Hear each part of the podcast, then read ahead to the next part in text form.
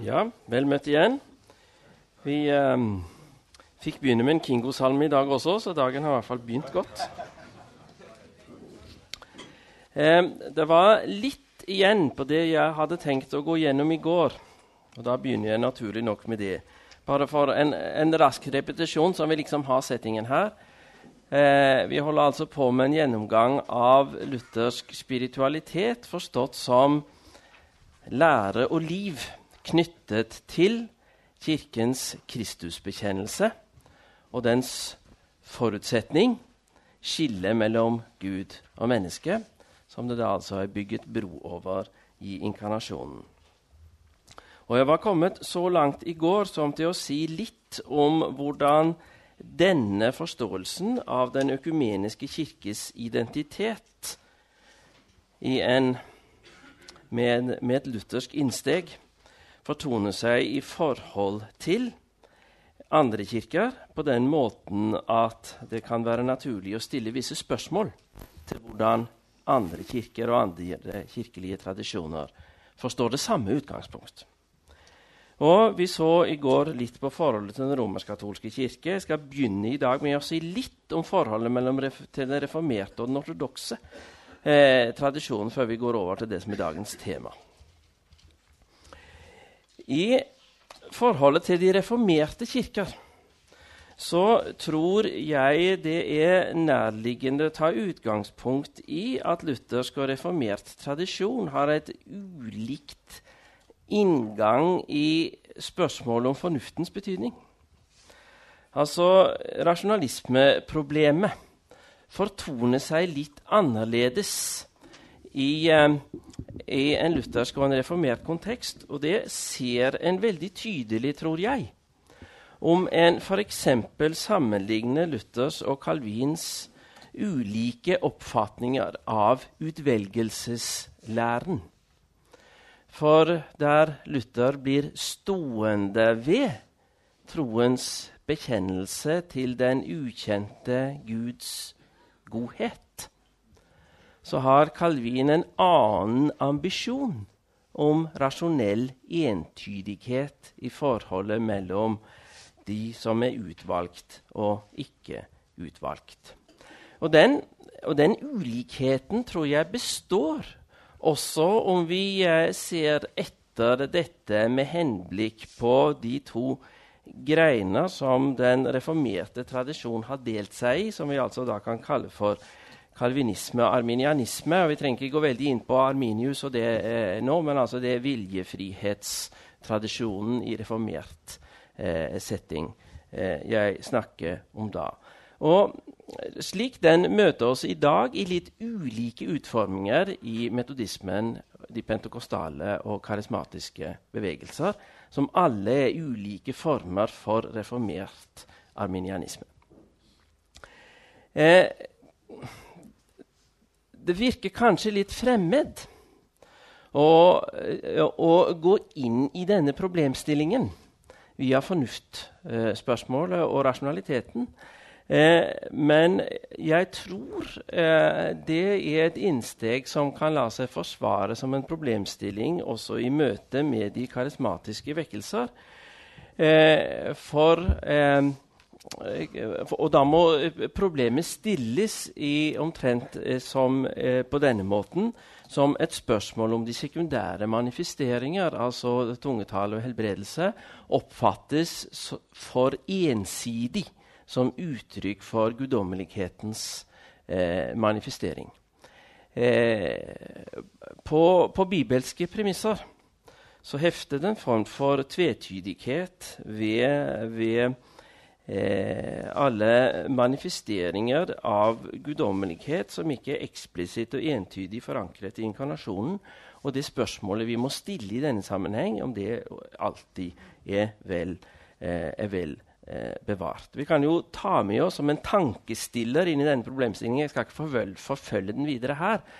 Eh, men, men eh, Luthers eh, påpekning av at eh, av at papister og eh, svermere er uttrykk for samme type avvik fra en kristologisk forankret eh, trosforståelse. Eh, et sitat fra Genesis-forelesningen. Gjendøpere, sakramentariere og papister er alle avgudsdyrkere, ikke fordi de dyrker steiner og tre, men fordi de legger ordet til side og dyrker sine egne tanker. Eh, det er en måte å formulere seg på i forhold til samtidens økumeniske utfordringer som vi ikke uten videre skal, skal adoptere, tror jeg. Eh, jeg tror nok kanskje vi her skal uttrykke oss litt mer spørrende og forsiktig. Men de prinsipielle refleksjoner som ligger til grunn for eh, denne måten å, å, stille problemet på, eh, tror jeg har sin verdi. Litt også om forholdet til de ortodokse kirker. Eh, hvis vi tar utgangspunktet slik som jeg har foreslått at vi gjør det her nå, nemlig i Kirkens økumeniske bekjennelse til inkarnasjon og treenighet, så blir den dogmatiske avstanden minst til den ortodokse tradisjonen. For er, den forstår også seg selv veldig eksplisitt og uttrykkelig som en kristologisk forankret frelseslære som jeg ikke tror vi skal oppfatte som synergistisk på den måten som, som, som senmiddelalderens semipelagianisme var det, altså det, det som Luther, eh, Luther pro, eh, protesterte mot. Eh, jeg, jeg, eh, hørte Wikstrøms foredrag i, i, i går. Jeg, jeg, var ikke på tirsdag, så jeg hørte det ikke da, men jeg hørte det han sa i går. Og han snakket jo også om noe av den affiniteten til den ortodokse tradisjonen så, eh, som, tror, som, jeg tror, er ganske interessant, og som jeg, har prøvd å, å undersøke, undersøke, litt selv. Jeg har skrevet en artikkel jeg tror den står i Studia Theologica, altså det skandinaviske engelskspråklige tidsskriftet, der jeg forsøker å sammenfatte frelsesforståelse hos Luther og Maximus Confessor, som altså er en av kirkefaderne på 600-tallet, som er en av de store autoriteter i den ortodokse tradisjon.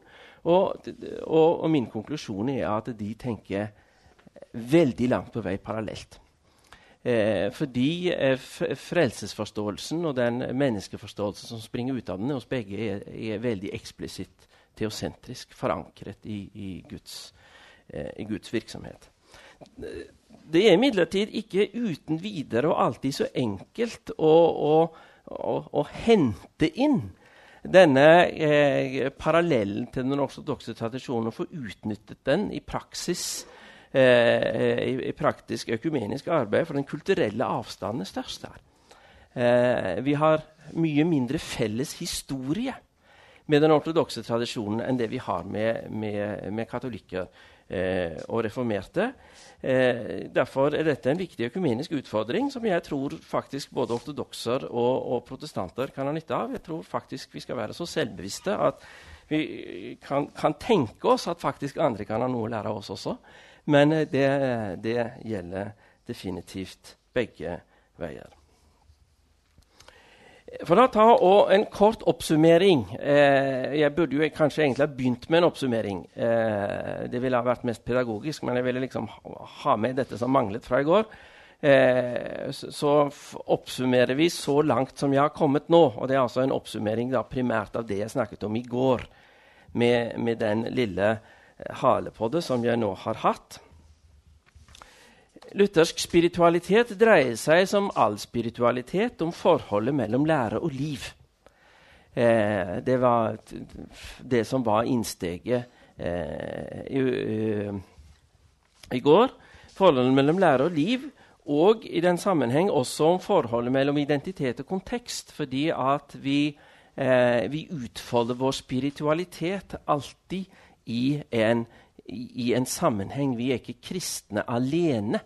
Eh, vi står i en sammenheng som er den, eh, den forsamling og den menighet som vi er en del av, den kirke som vi er en del av, og den større universelle kristne kontekst som vi er en del av. Og Derfor er alt dette spørsmål som er interessante og relevante å belyse i forbindelse med spiritualiteten. Og eh, når vi stiller spørsmålet etter den lutherske spiritualitet, så er det, og det var det jeg forsøkte å begrunne og utfolde i går, er det en, en måte å tenke på som må, eh, som må utfoldes med inkarnasjon og tornaturkristologi som forankringspunkt. Eh, og det innebærer at det er Gud som gjør alt. Både når det gjelder skapelse, frelse og etterfølgelse. Og en eh, interessant bibeltekst å referere til der som oppsummering av det jeg prøvde å si noe om i går, i Filipperbrevet kapittel 2 vers 13, som sier at det er Gud som virker i det, dere, både å ville og gjøre det som er etter hans vilje. Men det betyr ikke Det er ikke en invitasjon til passivitet, men det er en invitasjon til tjeneste, der mennesker skal gjøre alt det de kan. Og I den sammenheng så er det jo da høyst relevant å referere det bibelverset som står rett før Filippabrevet 13, nemlig vers 12. Arbeid på deres frelse med frykt og beven. Ikke for at dere da skal lykkes så mye bedre, men for det er Gud som virker dere. Det er den paradoksale sammenheng som, som bærer eh, den, eh, den, bibelske inkarnasjonsforankrede framstilling av forholdet mellom Gud og menneske.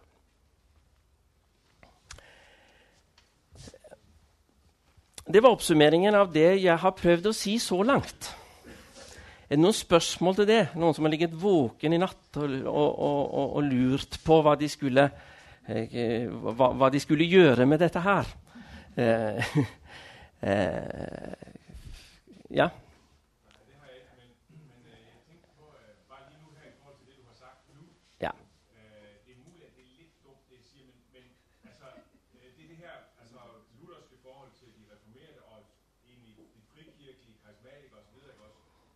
til de -hmm.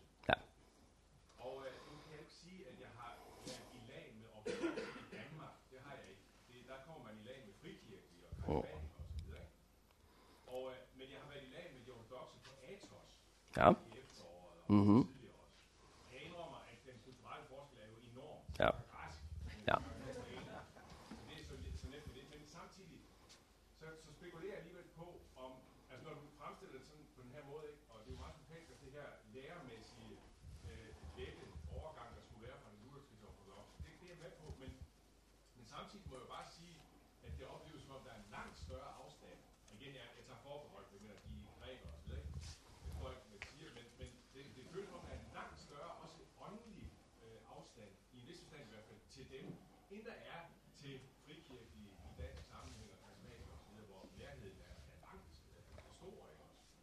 Ja.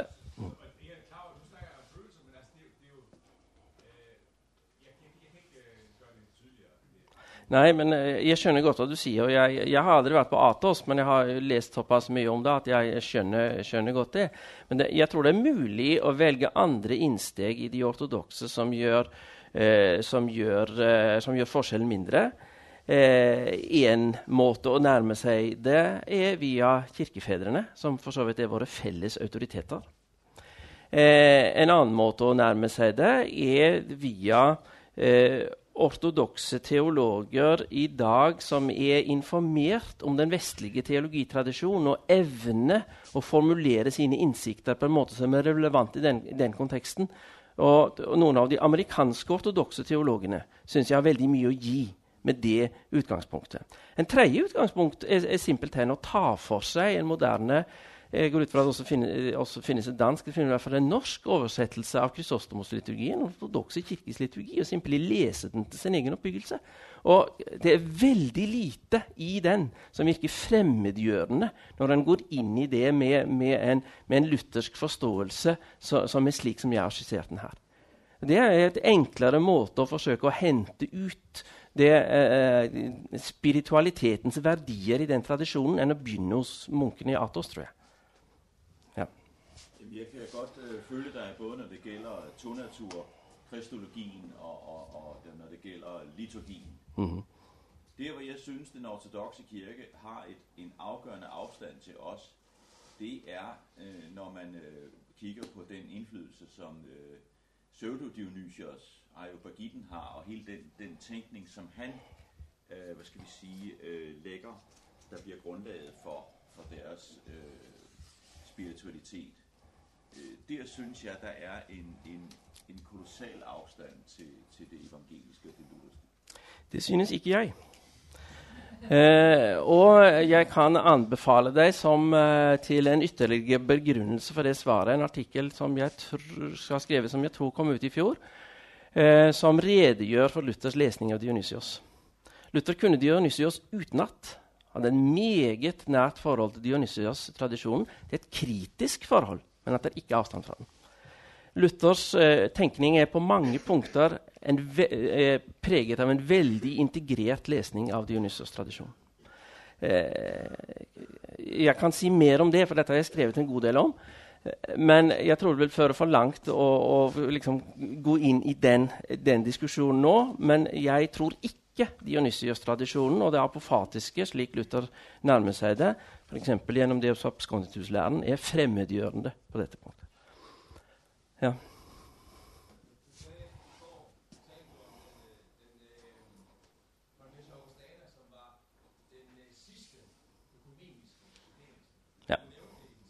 Ja, jeg gjorde det.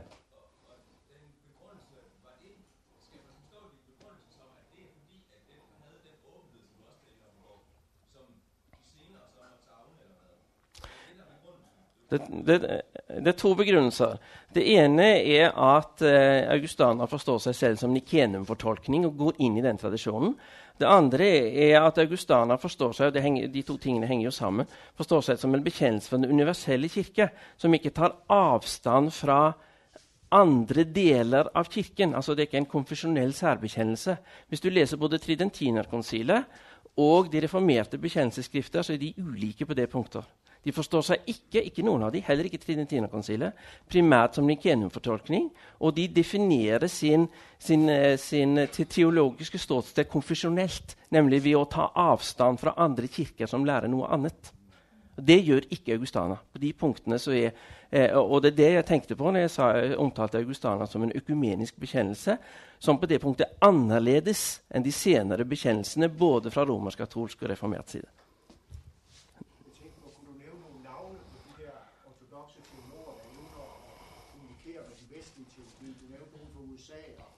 Ja, du, ja, du kan få, få to uh, forholdsvis unge nålevende. Det ene er David Bentley Hart, som har skrevet en, en veldig interessant bok som heter 'The Beauty of the Infinite'.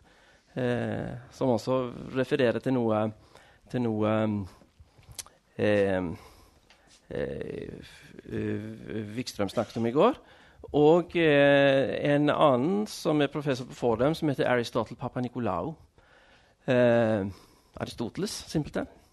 Papa Nicolao, eh, som har skrevet om, om, teosis og nettopp har gitt ut en veldig interessant bok den kom i fjor, om The Mystical as Political, et forsøk på å utvikle en, eh, en politisk teologi forankret i den ortodokse tradisjonen, men hele tiden i dialog med eh, altså en, en, innforstått, ikke ukritisk, men heller, men heller ikke overdreven kritisk forhold til den vestlige teologitradisjonen.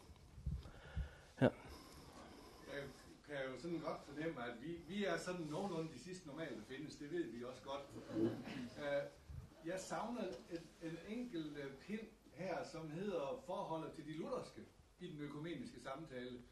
Fordi sådan ud fra en eller anden meget lavpraktisk uh, virkelighed og kirkelighed, så er den åndelige afstand meget ofte langt kortere til frikirkerne og eventuelt til den katolske kirke, end den er til de lutherske kollegaer.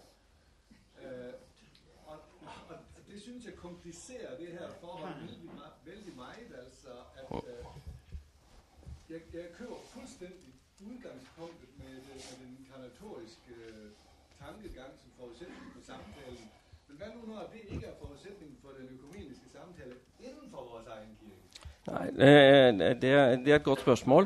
Eh, når jeg gjorde det sånn som jeg gjorde det, så var det fordi jeg eh, forsøkte sånn som jeg sa i går, å ta utgangspunkt i det beste ved de ulike kirkesams selvforståelse. Da ser en på deres bekjennelsesskrifter. Eh, at både lutherske og andre ikke følger opp dette i praksis, det, det ser vi, men det, men det, tror jeg vil komme tydeligere fram i det jeg skal snakke om nå. Når jeg snakker om eh, denne inkarnasjonsbaserte spiritualitet som samtidskritikk. Eh, da tror jeg jeg vil fange opp noe av det som du er ute etter der også. Ja. Eh, bak der.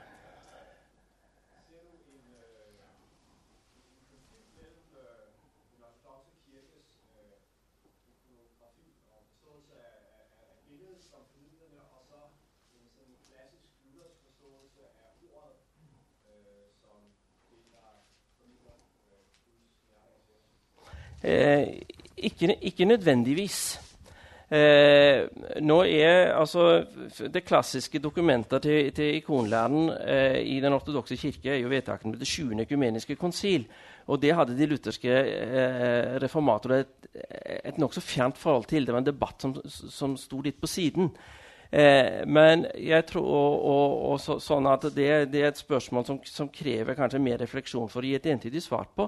Men i utgangspunktet så tror jeg den ortodokse ikonteologi er båret av en inkarnasjons- og skapelsesforståelse som er nært beslektet med eh, det, er inkarnasjonsforståelse som bærer den lutherske forståelse av ordets virkekraft.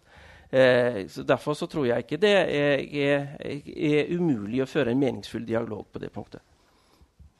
Ja. Eh,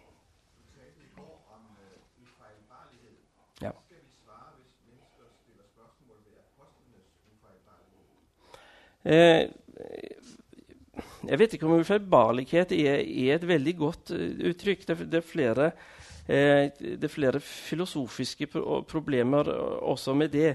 Eh, det som jeg tror ligger under spørsmålet ditt, er jo spørsmålet om, om, om den bibelske autoritet. ikke sant? Eh, og eh, jeg tror jeg primært vil forankre det i Jesu omgang med Det gamle testamentet og hans autorisering av apostlene som de primære vitner. Eh, det er et bibelsk forankret utgangspunkt i spørsmålet om Bibelens autoritet. Eh, og jeg tror vi kommer lengst av den veien. Ja?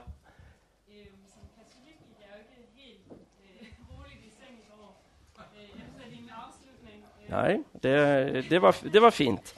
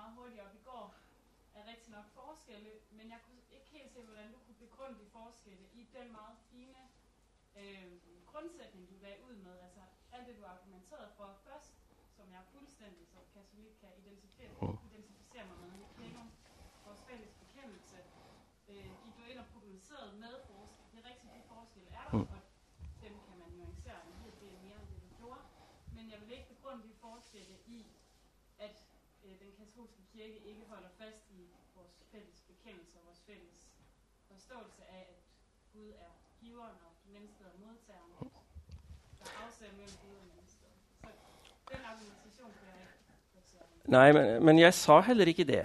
Jeg sa ikke at den romersk-katolske kirke ikke holder fast i den felles bekjennelse. Jeg sa at når en kommer med et luthersk ut, utgangspunkt til en romersk-katolsk gudstjeneste, så er det et nærliggende spørsmål å stille. Det var det jeg sa. Men jeg prøvde ikke å besvare det. Eh, eh, og, og, Derfor så tror, så tror, jeg at dette er, uh, dette er, et reelt rom for samtale. Jeg, jeg, jeg, kan også trives godt på romersk-katolske gudstjenester. Og, uh, og, og, har noen ganger gått dit rett og slett fordi jeg har sett det som, som det beste alternativ. Der jeg, der jeg, har vært der og da, og jeg kan utmerket godt uttrykke min tro gjennom det som foregår der. Likevel er det noen fremmedelementer der eh, som virker, eh, som virker eh, fremmedgjørende eh, når en kommer med det utgangspunkt som, eh, som, som, jeg hadde i går. og Derfor så, så, pekte jeg det på det som sentrale problemer for den fortsatte samtale. Men jeg håper ikke du hørte meg sånn i går at jeg definitivt konkluderte.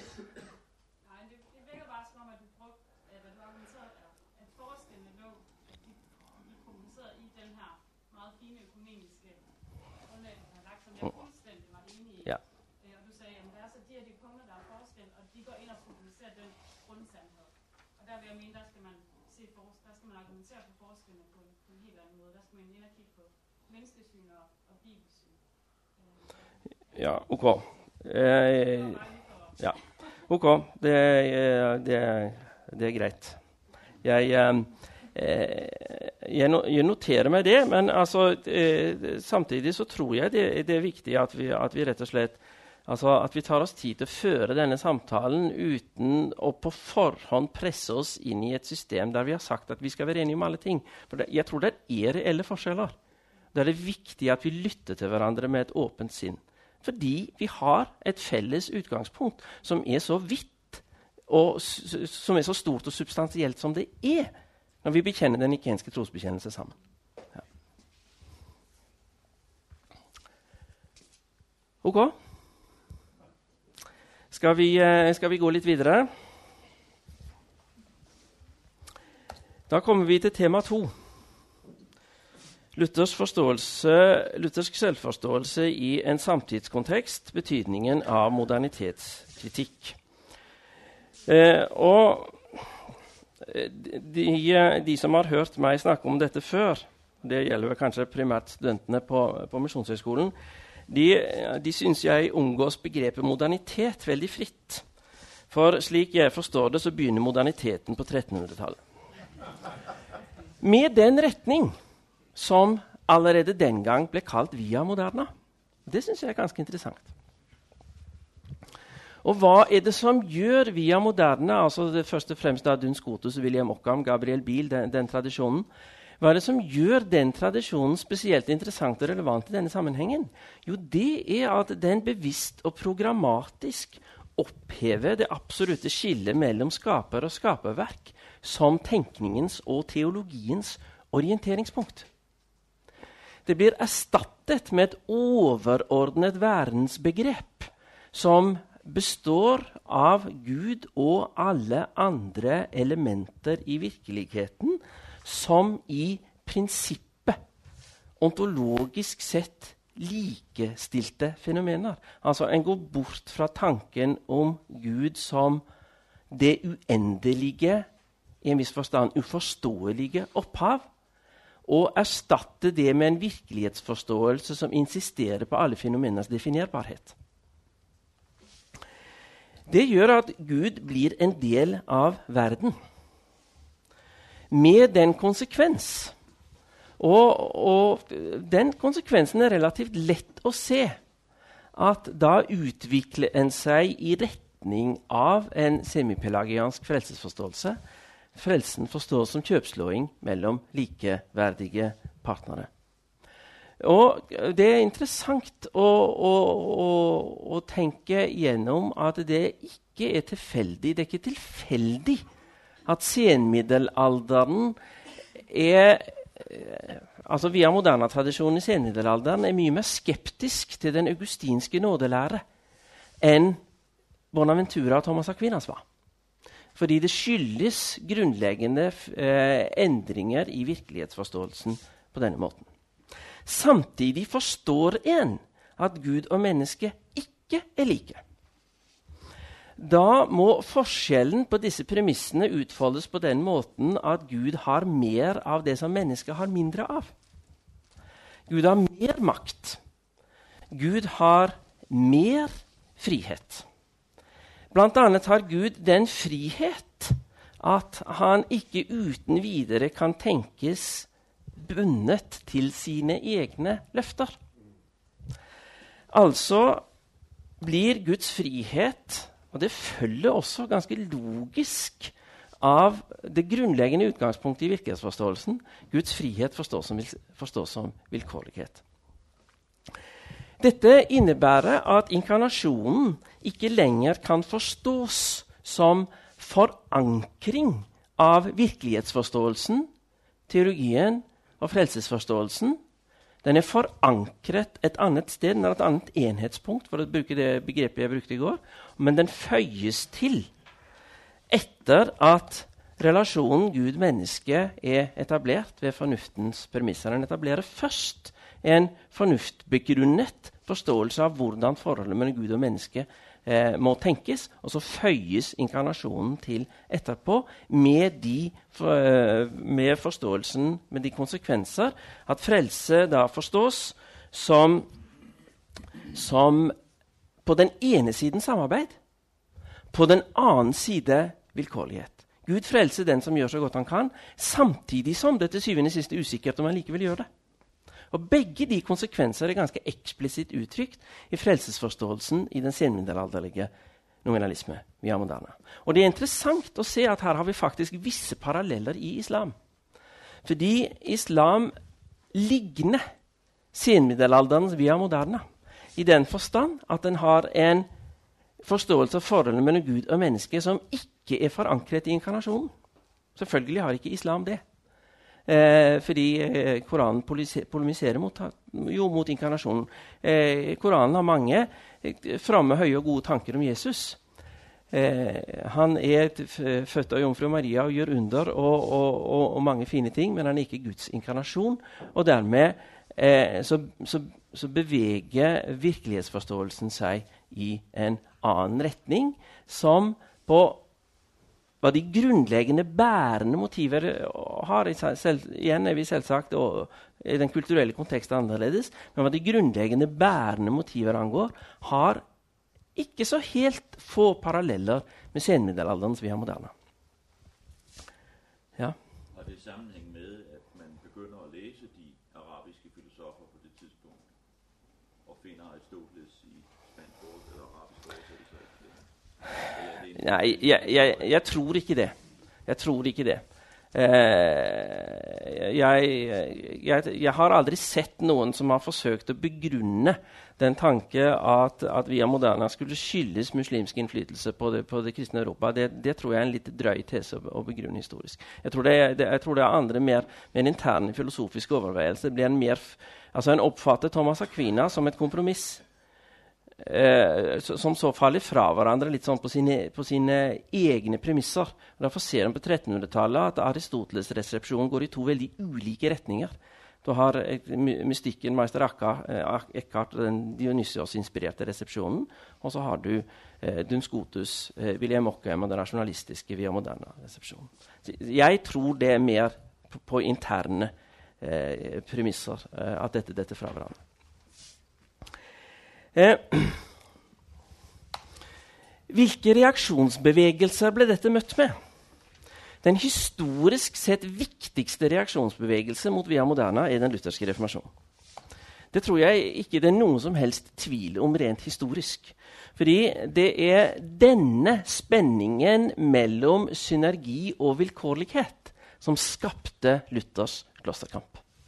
Det, det er nettopp den eh, den spenningen jeg her har, har, redegjort for, som han rapporterte. Han eh, rapporterer fra eh, eh i det han sier i sin klosterkamp, f.eks. i det skriftet han redegjør for sin reformatoriske oppdagelse. Han, han, eh, han levde i en uforløst spenning mellom det å på den ene siden måtte gjøre så godt han kunne, og på den annen side uvissheten om at selv om han gjorde så godt han kunne, så var det ikke sikkert at det nyttet. Eh, fordi ja, de som var Luthers eh, filosofilærere på Universitetet i Wittenberg, eh, de sto i denne tradisjonen. De var opplært av Gabriel Biel, som var, som var en av de viktige via moderne teologer på, på 1400-tallet.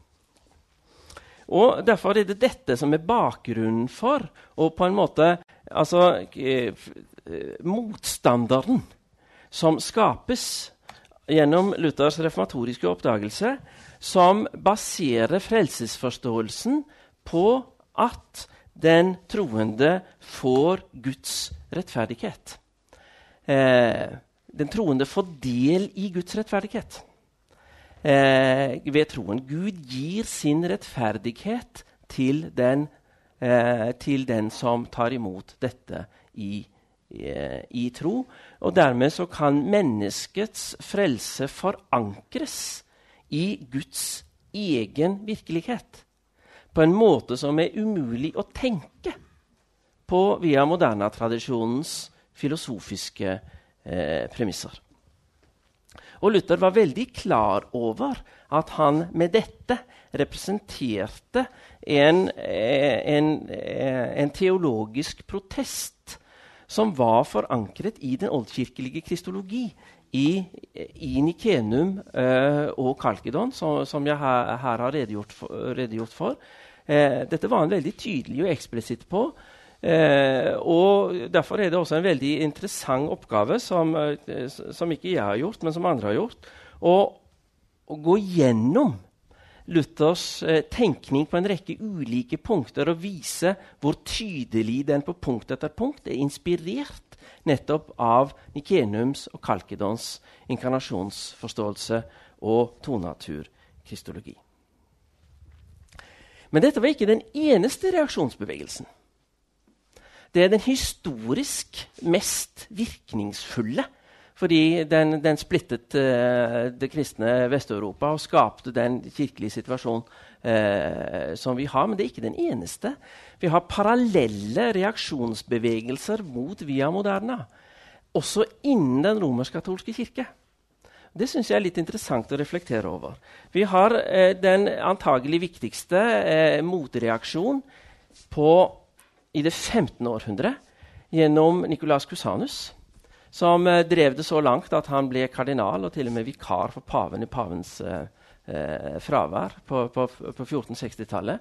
Men han er også eh, preget av en filosofisk forankret kritikk av via moderna-tradisjonen, som er, som hos Luther, basert på en veldig eksplisitt og tydelig tilslutning til Nikenums og Kalkedons inkarnasjonstenkning og tonaturkristologi. Eh, det gjør at det er interessant å se på. Det, det, har jeg også en artikkel om for de som har, har lyst til å, å, gruble over sånne ting. Det er interessant å se på paralleller mellom Cusanus og Luthers måte å tenke på. Eh, ikke så mye pga. påvirkning. Luther, Kusanus eh, eh, døde i 1464, så han var, altså, hadde vært død i 20 år da Luther ble født. Han var relativt godt kjent, og Luther visste om han og refererte noen av hans skrifter, men det er ingenting som tyder på at dette er noe Luther har studert. Eh, likevel så lar det seg påvise vil jeg si, ganske langtgående paralleller, nettopp fordi de har en felles forståelse av via moderna-tradisjonens utilstrekkelighet og jeg vil nesten si ubrukelighet som forankring som en, for en inkarnasjonsbasert teologi eh, og spiritualitet. Dette har jeg også skrevet litt om for de som har lyst til å se litt. Eh, jeg leser på det. det står på, det, dere finner det på litteraturlister et eller annet sted. Eh, I hvert fall den, når dette kommer som en artikkel i, i, i tidsskriftet. Men det er også interessant å se på en lignende reaksjonsbevegelse eh, i den romersk-katolske kirke på 1600-tallet, nemlig det vi kaller for jansenismen. Som er et forsøk på å fornye augustinsk antipelagianisme. Som er veldig eksplisitt kritikk, særlig av jesuittene, men også av eh, delvis av, av Tridentinums eh, synergiforståelse. Eh, den mest kjente representanten for jansenismen, er Pascal. Eh, men eh, det har fått sitt navn etter Cornelius Jansen, som skrev en svær bok. Jeg har sett den, jeg vil ikke påstå jeg har lest den, men jeg har holdt den i hånden. En svær bok som heter Augustin. Augustinus. Eh, som, eh, som, er et forsøk på å, eh, på å fornye den augustinske eh, antipelagianske nådelære eh, så, som teologisk program innad i den romersk-katolske kirke. En kan jo da stille seg spørsmålet om hvorfor eh, når det, når det fantes såpass sterke motbevegelser mot via moderna-tradisjonen, eh, altså denne tendens til å tenke Gud og menneske som i, i virkelighetens forst, uh, forståelsens forstand likeverdige partnere, hvorfor den da ikke lyktes. Uh, for det gjorde den jo ikke. Eh, den mislyktes både på den måten at Luthers reformforsøk splittet Kirken, og det mislyktes også på den måten at det var via moderne tradisjonens filosofiske forutsetninger som ble de enerådende i Europa fra opplysningstiden av. Eller enerådende er for sterkt å si, men dominerende i Europa fra opplysningstiden av. Hvorfor mislyktes reaksjonen? Vel, det var ikke alle som ønsket reform. Det er jo en uh, alminnelig utbredt tendens til at menn i maktposisjoner, for det er jo vanligvis menn som befinner seg der, de, eh, de er ikke alltid så begeistret for ideologier som utfordrer eh, det eh, tankemessige fundament for deres egen, eh, for deres egen maktbasis.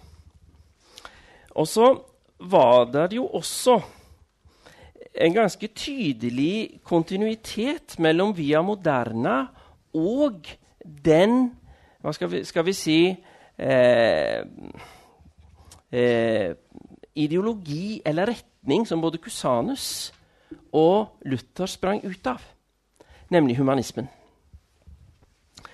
Eh, deler av humanismen adopterte deler av Via Moderna-tradisjonens filosofiske fundament. Humanisme er jo i denne sammenheng ad fontes-bevegelsen, som ville tilbake til de, eh, de eh, kirkefedrene, Bibelen, den klassiske eh, oldtid i originalspråk. Eh, veldig viktig bevegelse for Luther og for Luther og reformasjonen, og for så vidt også for Cusanus. Men eh, og, og, og, og, Luthers fornyelsesbevegelse, Luthers forsøk på å fornye teologien, var jo veldig sterkt preget av humanismen. Det var Bibelen i grunnspråkene som var, som var hans skal vi si, metodegrep for å, for å fornye teologien og få det klare evangelium fram igjen. Men deler av humanismen var jo også veldig tydelig preget av en samvirketradisjon som ikke uten videre på samme måte var forankret i klassisk inkarnasjonsforståelse. Og Det beste eksempelet på det er jo Luthers mest kjente motstander Erasmus fra Rotterdam, som definitivt ikke var noen skolastiker, og, og hadde liten sans for, for, de filosofiske subtiliteter hos Duns Gotus og William Ockham. Det, de tror jeg knapt han forsto. Men, eh, men, han tenkte likevel på samme måte langt på vei synergistisk i frelsesforståelsen. Forsto frelsen som samvirke mellom, eh, mellom, Gud og, mellom Gud og menneske. Dere skal snart få pause. Bare, bare et par poenger til. Eh, samtidig så, så, bidro det jo til hva skal vi si, modernitetens seier i Europa. At den konfesjonssplittelsen som fulgte av Luthers reformbevegelse, svekket Kirkens troverdighet. Eh, og dermed så ble det mye vanskeligere å forestille seg det kristne budskap som som forankringen av samfunnets enhet. Slik hadde det jo vært i Europa fra Konstantina fra 300-tallet av. Men det forutsetter jo en enhetlig kirke. Og selv om Kirken for så vidt var splittet i en østlig og en vestlig fraksjon, så betydde det ikke så mye, for det var en veldig tydelig geografisk avdeling. Nå fikk en en kirkesplittelse som gikk på tvers, delvis av de politiske eh, politiske identiteter som skapte mye vanskelighet og forvirring, og dro jo hele den politiske tenkning i Europa over i en sekulær forståelse av samfunnets enhet. Det ser vi allerede fra, eh, fra 1600-tallet av, kanskje allerede på 15, men 1600-tallet Thomas Hobbes er et veldig tydelig eksempel på at samfunnets enhet forankres sekulært. Eh, Derimot så tror jeg det er et viktig poeng, og det er det siste poenget jeg skal ta med før dere får en liten pause, at denne, eh, denne svekkelsen av, av, det kristne inkarnasjonstanken som samfunnets enhetsfundament ikke skyldtes den moderne naturvitenskap. Eh, den moderne naturvitenskap er tvert imot sprunget fram av kritikken av Via Moderna.